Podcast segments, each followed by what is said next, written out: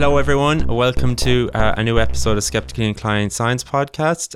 We have a very special episode today. We are joined by Professor Carel le Roux.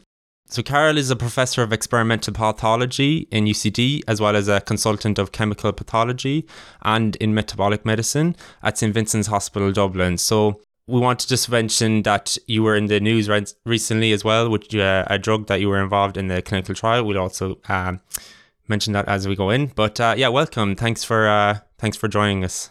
That's very kind of having me. Thank you.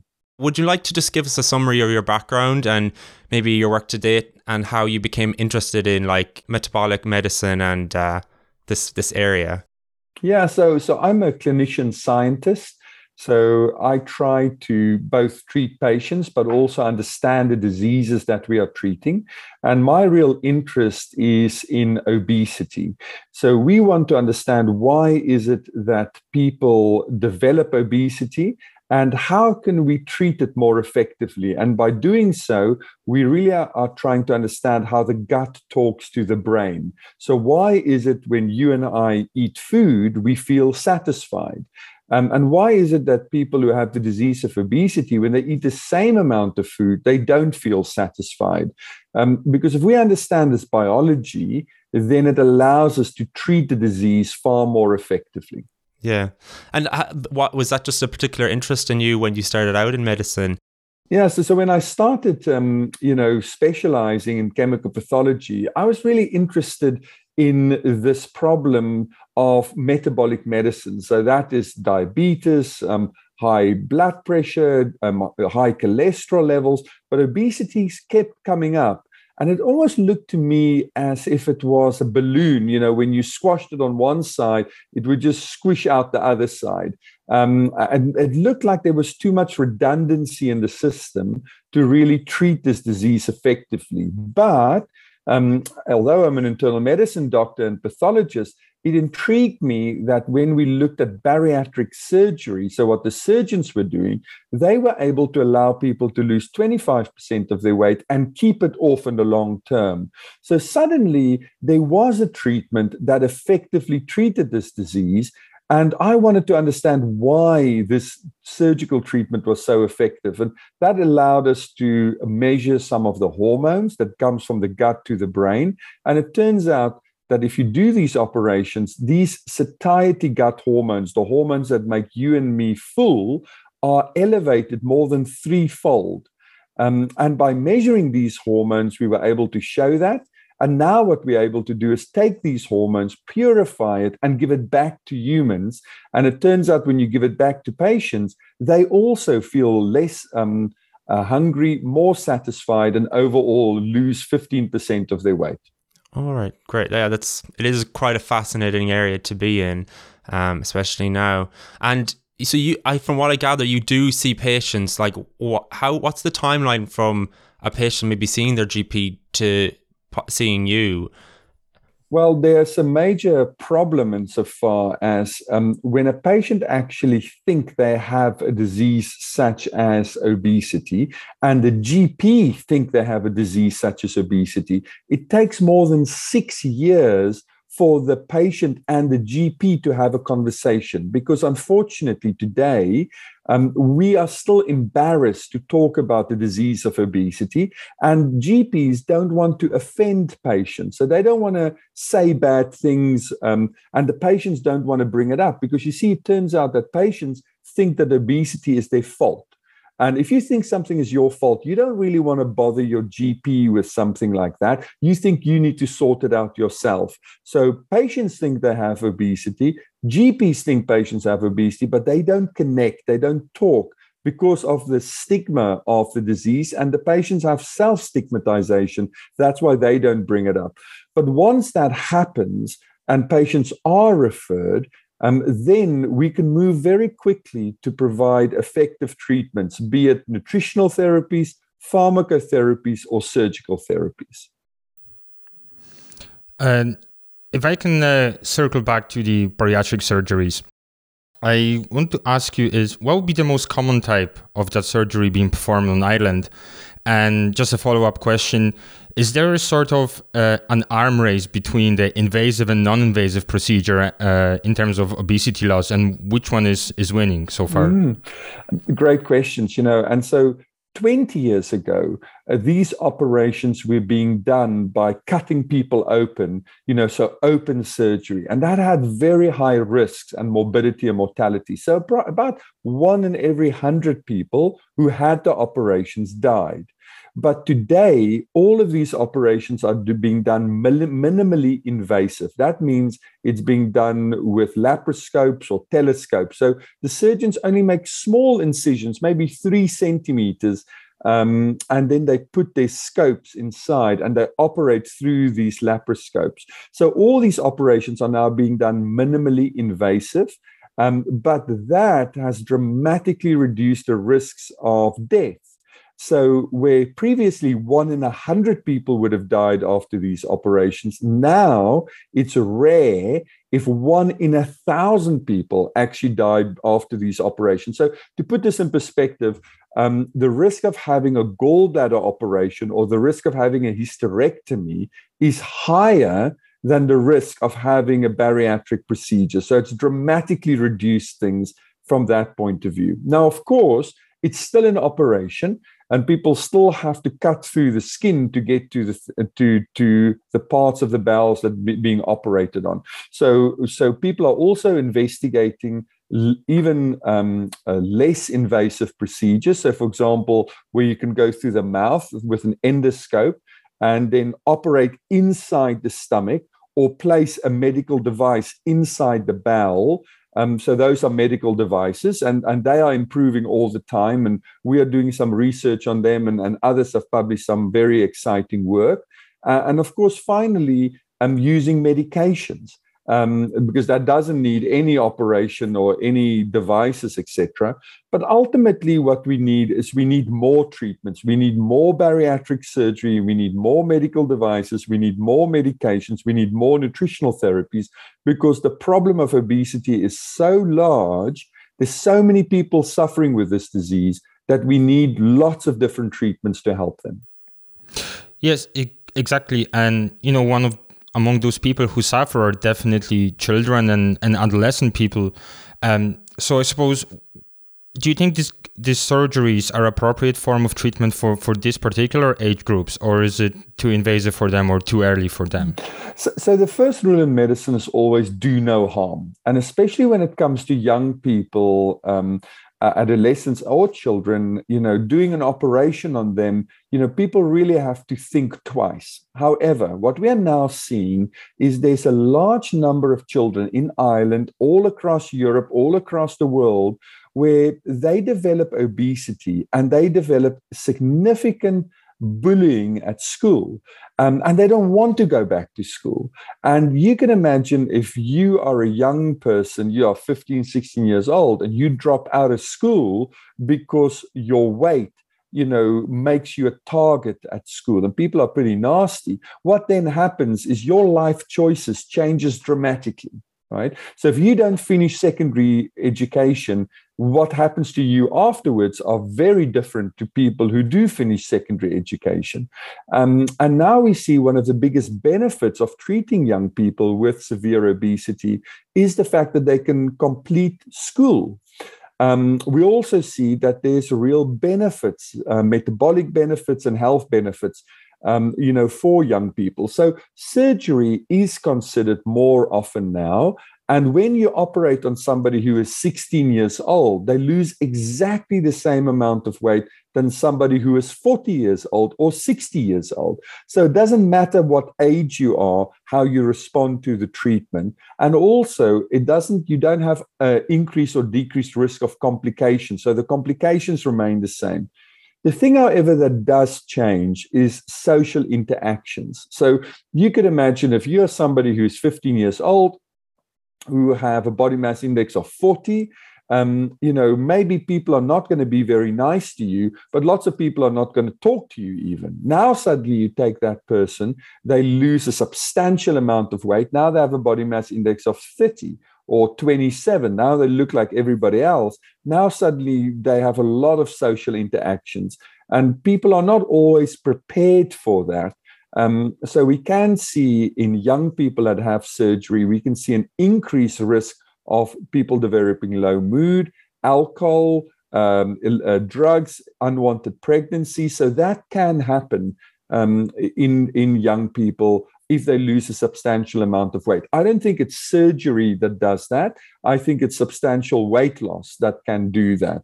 So we we are very um, uh, positive and want people to have substantial weight loss, but we shouldn't expect it only to have positive effects. We should also think about the downsides that may happen. Yeah, so it's basically from like a, a psychological point of view, it's much more effective this kind of to intervene at this age? It, it is you know but but for a long time we thought that obesity was a psychological illness and that's why we gave people cognitive behavior therapy or we tried to give people psychological treatments. And it turns out obesity is a disease of the subcortical areas of the brain the part of the brain that you and i can't control by thinking. Um, but um, that does not mean that people don't have psychological comorbidities or complications. So, what we really need to do is to we need to treat both at the same time. We need to support people psychologically, but also allow them to lose weight with biological treatments. So, it's not one or the other. It's them together that really gives the best benefit. Yeah. Um, yeah, and as I mentioned uh, at the start of uh, just as I introduced you, um, a large component of your research is satiety replacement hormones. Uh, this has been in the news there just today that the EMA has approved uh, a new drug for uh, obesity, um, and these are include uh, yeah synthetic amylin and glucagon like peptide one. Maybe if you could just give our audience uh, an overview of these hormones and highlight the trials that you were involved in. Yeah.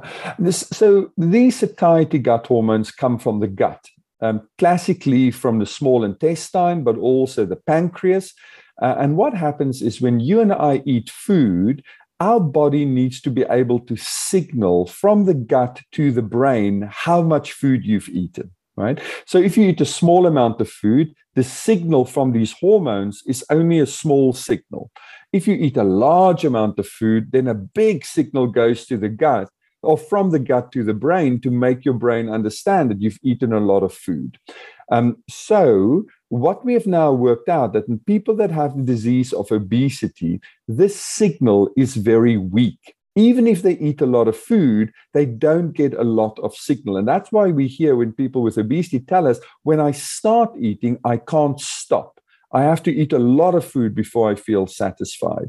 Um, but now, what we have done is we've been able to purify these hormones. So, typically, GLP 1 is about 37 amino acids. So, by changing just two amino acids, uh, what happens is you change the half life. So, how long this hormone lives in the bloodstream from two minutes, it now lives a week in the bloodstream. So, now it turns out we can give a treatment once a week that allows you to feel more satisfied when you eat food. And that's the amazing thing. People come back and they say, you know, since I've started this treatment, I just feel normal. I feel less hungry. When I eat, I feel more satisfied. I'm not thinking about food every waking moment of my life. I can just get on and do things. Uh, I just feel normal. And that is truly amazing. Um, so it's not hard. We're, we're not asking people to become more motivated or more intelligent.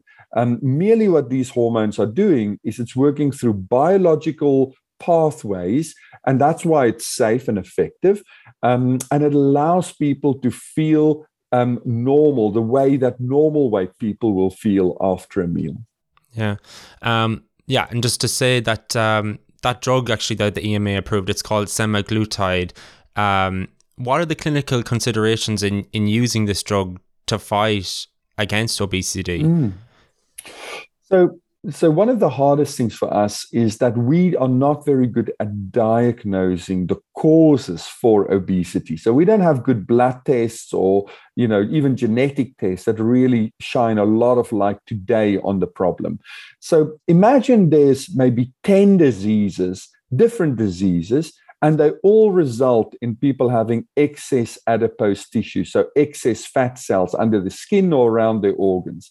What will happen then is that um, these different diseases will have different responses to treatment. And if you use a drug like semaglutide, um, it will treat about five or seven in every 10 people. Um, and therefore, they will have a significant response. They'll feel less hungry, more satisfied, and they will lose substantial amounts of weight. Now, the three in 10 people who did not respond to this treatment, they are not less intelligent or less motivated. Um, all that happens is they have a type of disease that's not responding to this treatment. Okay, so so we are thinking now of these treatments not as weight loss treatments, but really as obesity treatment. It treats the disease, allows the disease to come under control and to remain under control in the long term. Carel, I have the uh, honor of asking this question: mm. are, are, there any potential drawback to that to that treatment? You know, I I work with drug development as well, mm. so I'm acutely aware of how important this is. No, you are correct. You know, my old professor of pharmacology always said there's only two types of drugs drugs that do not work and drugs that have side effects. So all drugs have side effects, right? And this is no different. Um, so, uh, as, as a PhD student, I spent a lot of time injecting these natural hormones into humans for the first time, and we were measuring the effects. And what we immediately recognized when we were giving the natural hormones is if we gave too high a dose of the hormone, we made people very nauseous. Okay. Um, and that's probably because the brain um, struggles to differentiate between extreme satiety and nausea. So if you think a little bit, you know, if you, we have a big celebration, like we have an American Thanksgiving or, you know, Christmas dinner or, you know, Paddy's Day, that, yeah. yeah, yeah. After that third pudding, right? After that, you feel, oh, you know, I should have really have stopped at the first pudding right? That that is called nimiety. That's the latin word for that feeling. So that it's that feeling of excess okay? Excessive fullness. Now now the brain interprets this very often as nausea and that's probably what these drugs are doing. They are generating this feeling of excessive fullness right? So that is the, the first and most common side effect that people report. The good news is that this nausea settles down. So it doesn't stay there. It go it comes and it goes. Uh, the next problem is that people can have become constipated. Now again there are receptors these glp-1 receptors on the small bowel and also in the stomach and it it reduces small bowel transit and reduces stomach emptying. Um, and that is a natural effect of these hormones. That's what it's supposed to do right? Um, and when we give these hormones back we see that this can result in constipation. So let me just explain why that's a natural mm-hmm. effect of sure. the hormones. So if you have a terrible um, diarrhea like illness. You have a virus or you have a bug that you've, you've taken into your gut, and your gut is trying to get rid of this bug, you know, virus or bacteria. What will happen is you'll have torrential diarrhea. Okay.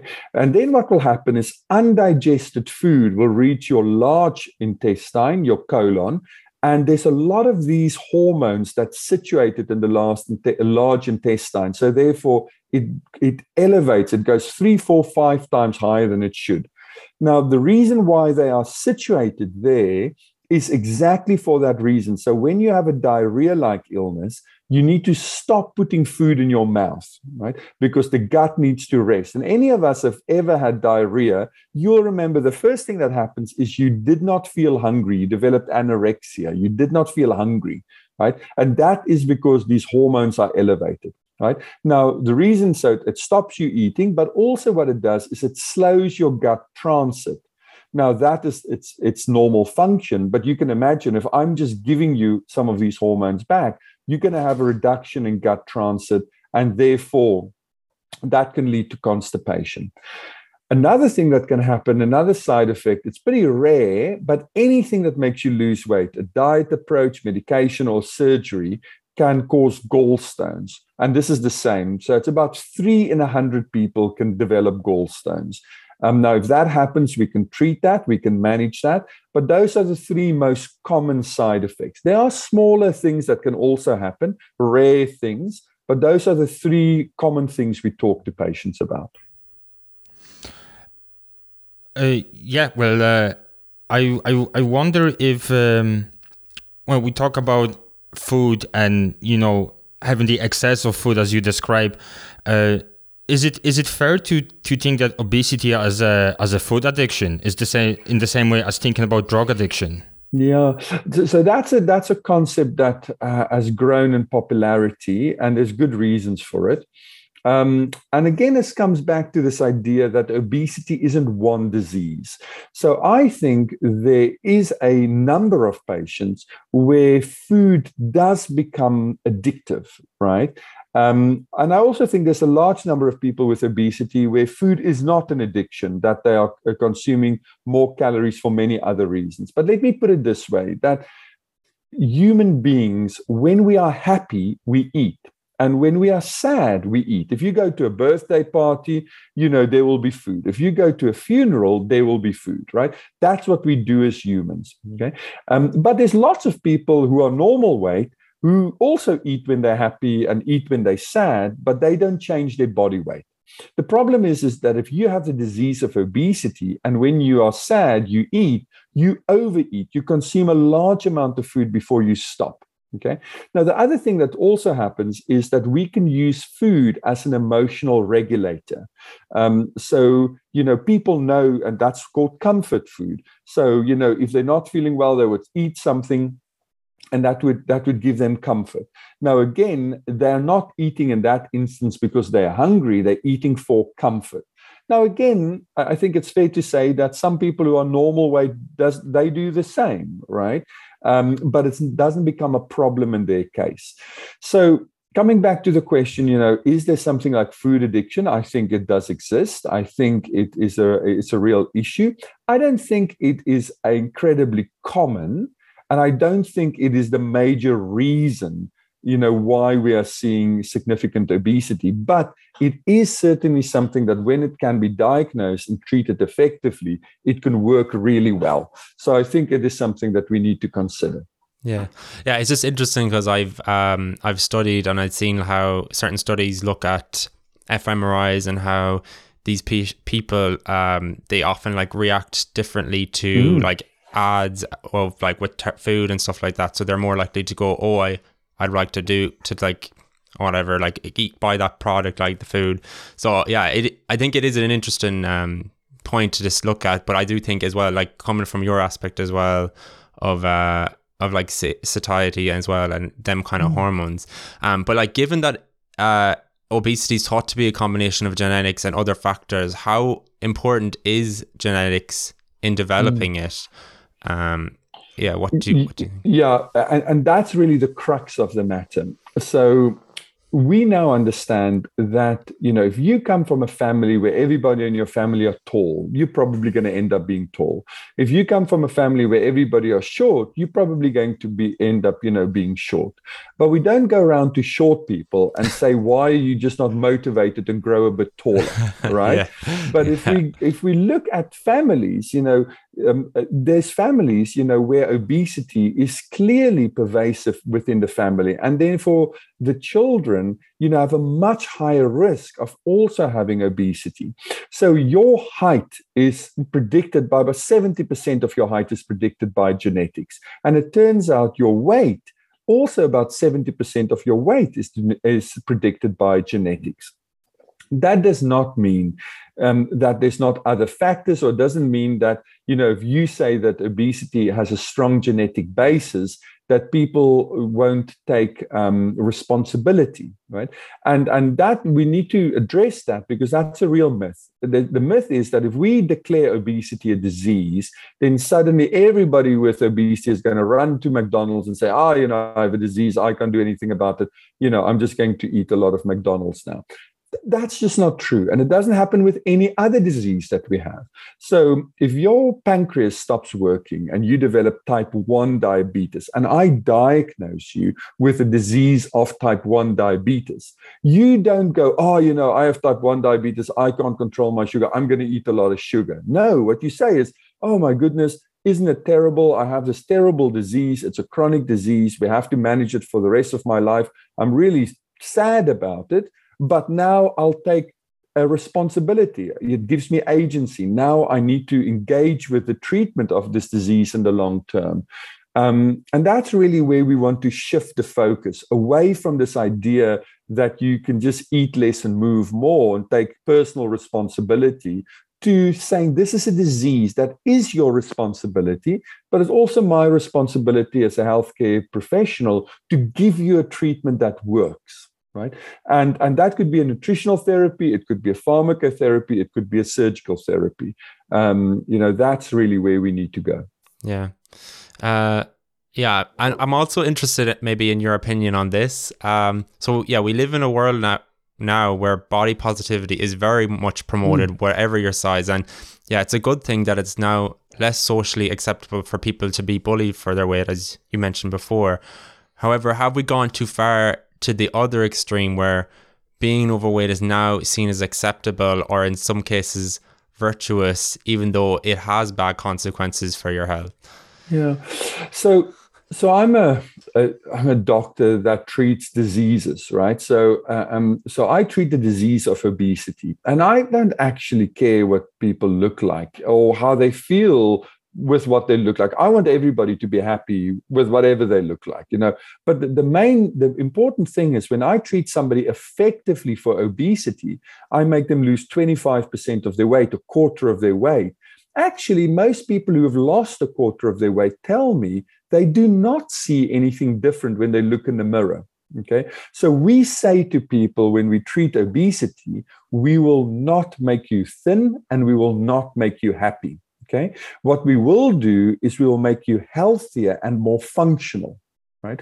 So if somebody um, likes the way they look and they are living in a larger body, but they are really annoyed by the fact that they have diabetes, what we can do is we can use obesity treatments that could reduce their body weight reduce their risk of developing diabetes or improve their diabetes. Now, they may see themselves exactly as they saw themselves before, right? Or they may change the way they see themselves. I can't change that, and I can't even influence that. And I have no problem with people liking themselves in whatever shape and form they are. And I also have no problem in people disliking themselves in whatever shape or like they are. I can't change that right? But what I can change is, you know, how long people are going to live and what quality of life they have. Um, so if you like the way you look, but you can't sit on the floor and stand up, right? You have a functional impairment, um, and we can help with that. Okay, um, but you know, equally so, if you if you you like the way or, or you don't like the way you look, and you can sit on the floor and stand up, you still don't like the way you look, right? So that's something else that needs to be addressed. So, so I think we need to, and we this, we've used these terms now. The term is a cultural desire for thinness. This is this idea that people want to fit into a different um, uh, swimsuit or they want to fit into a different suit or, or dress or whatever, right? And, and I think the body positivity movement is a counter movement against this cultural desire for thinness. And people are saying, actually, you know, I don't want to be thin, right? And that is perfectly acceptable, right? Um, and equally, having a cultural desire for thinness is perfectly acceptable. You know, that's fine, right? I don't engage with either of those conditions. You know, where I engage with is the disease of obesity that we can treat, you know, because we want to reduce people's risks of becoming sick and we want to reduce their risks of dying early. Um, and and as I, I want to emphasize that again, I do not really change what people see when they look in the mirror. So if people come to us because they want to be thin and happy, I say to them, I'm really sorry, I can't help with that. What I can help with is making you more functional and making you healthier. Yeah, yeah. No, I really like that. I think that's a really uh, good point to say. Like, if you're not happy about yourself, regardless of your body type, then it, it's not going to, this isn't going to make a difference. So, yeah, I suppose just to be happy with what how you are as a person, I think is a, a good message to take, anyways. Mm-hmm. Carel, uh, we know that you're tired after the press release today, so we have only two more questions and we're going to let you go, okay? So you just bear with us for two more. Um, so what I actually want to ask is, um, me and Evan had an argument there b- before you get on the on the call, and the question has emerged from it. So, how much of the obesity crisis seen in Ireland is down to individuals not taking responsibility for their actions or f- or for being overweight versus the government inaction uh, in tackling the obesity in the society?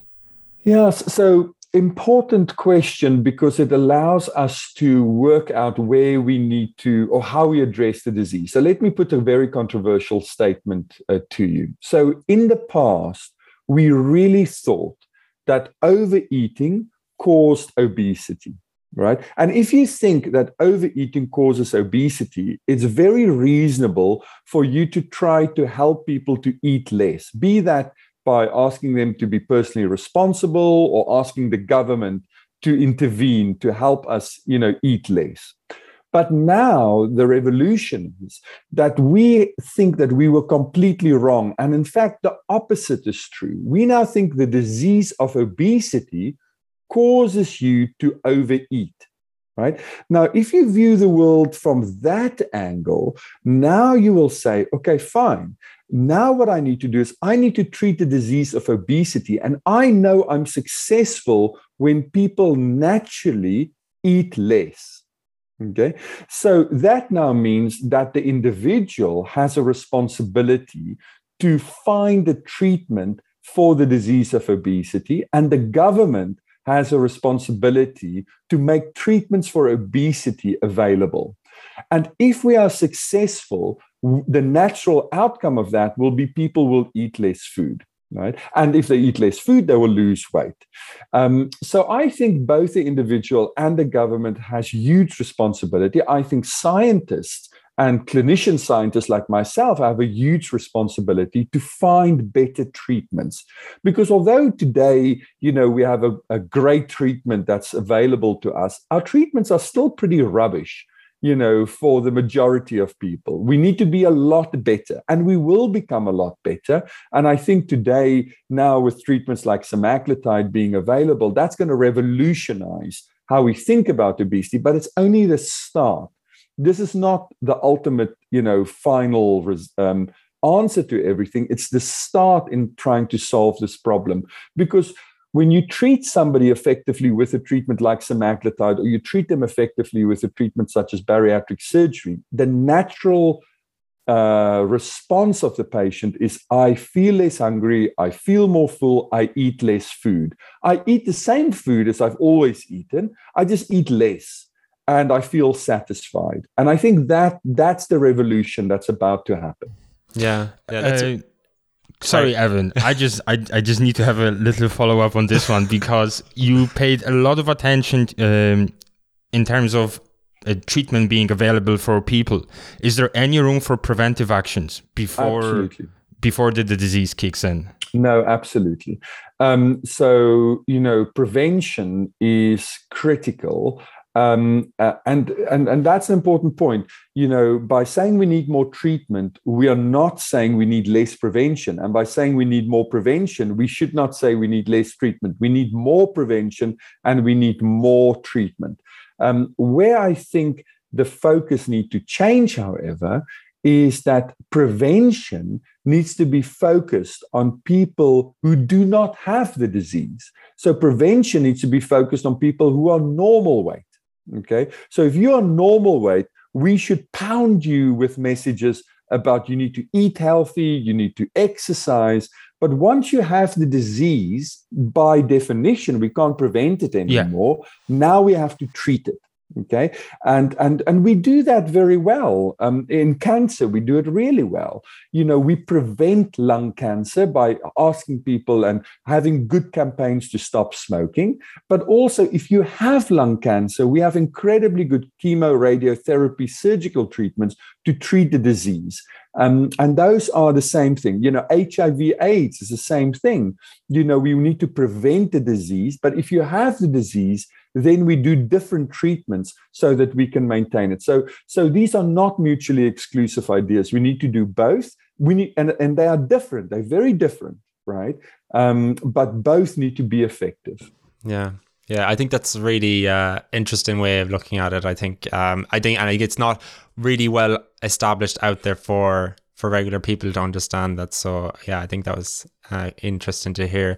Um, yeah, and then is our final question for you. I think it's a recurrent segment on our podcast. So we like to ask uh, our guests, like, what was your favorite paper that you've ever uh, published? Um, if it was recent or maybe it was your first paper, just uh, interested to hear. Yeah, so, so, so the paper that probably launched my career was um, when we discovered these gut hormones were elevated after bariatric surgery. Um, and suddenly we completely changed the dogmas around surgery. Before, people thought that surgery worked through restriction and malabsorption. Um, and suddenly we showed that surgery works through physiological means. And by doing that, we were able to demystify how surgery worked and make it available to far more patients. So I think that's the that's probably still my favorite paper and the one I owe owe the most to. And like, look how it's gone on now. We're, we're hopefully mm. your work has kind of helped get this first. Is it the first drug now for uh, a, a satiety? Yeah, it's it's the most effective drug we have. You know, we've had some previous ones, um, but this has certainly been the most effective drug. Yeah, it's great to see, and uh, hopefully it can have as promising a result for everyone um, that it, it needs to treat. Yeah, that's I think that it. Then, do you have anything else you want to add, Tom? Or um, no, I thank you for your time. That's yeah. the most important thing today. Uh, thank you for answering our questions. I um, I hope they weren't too boring for you.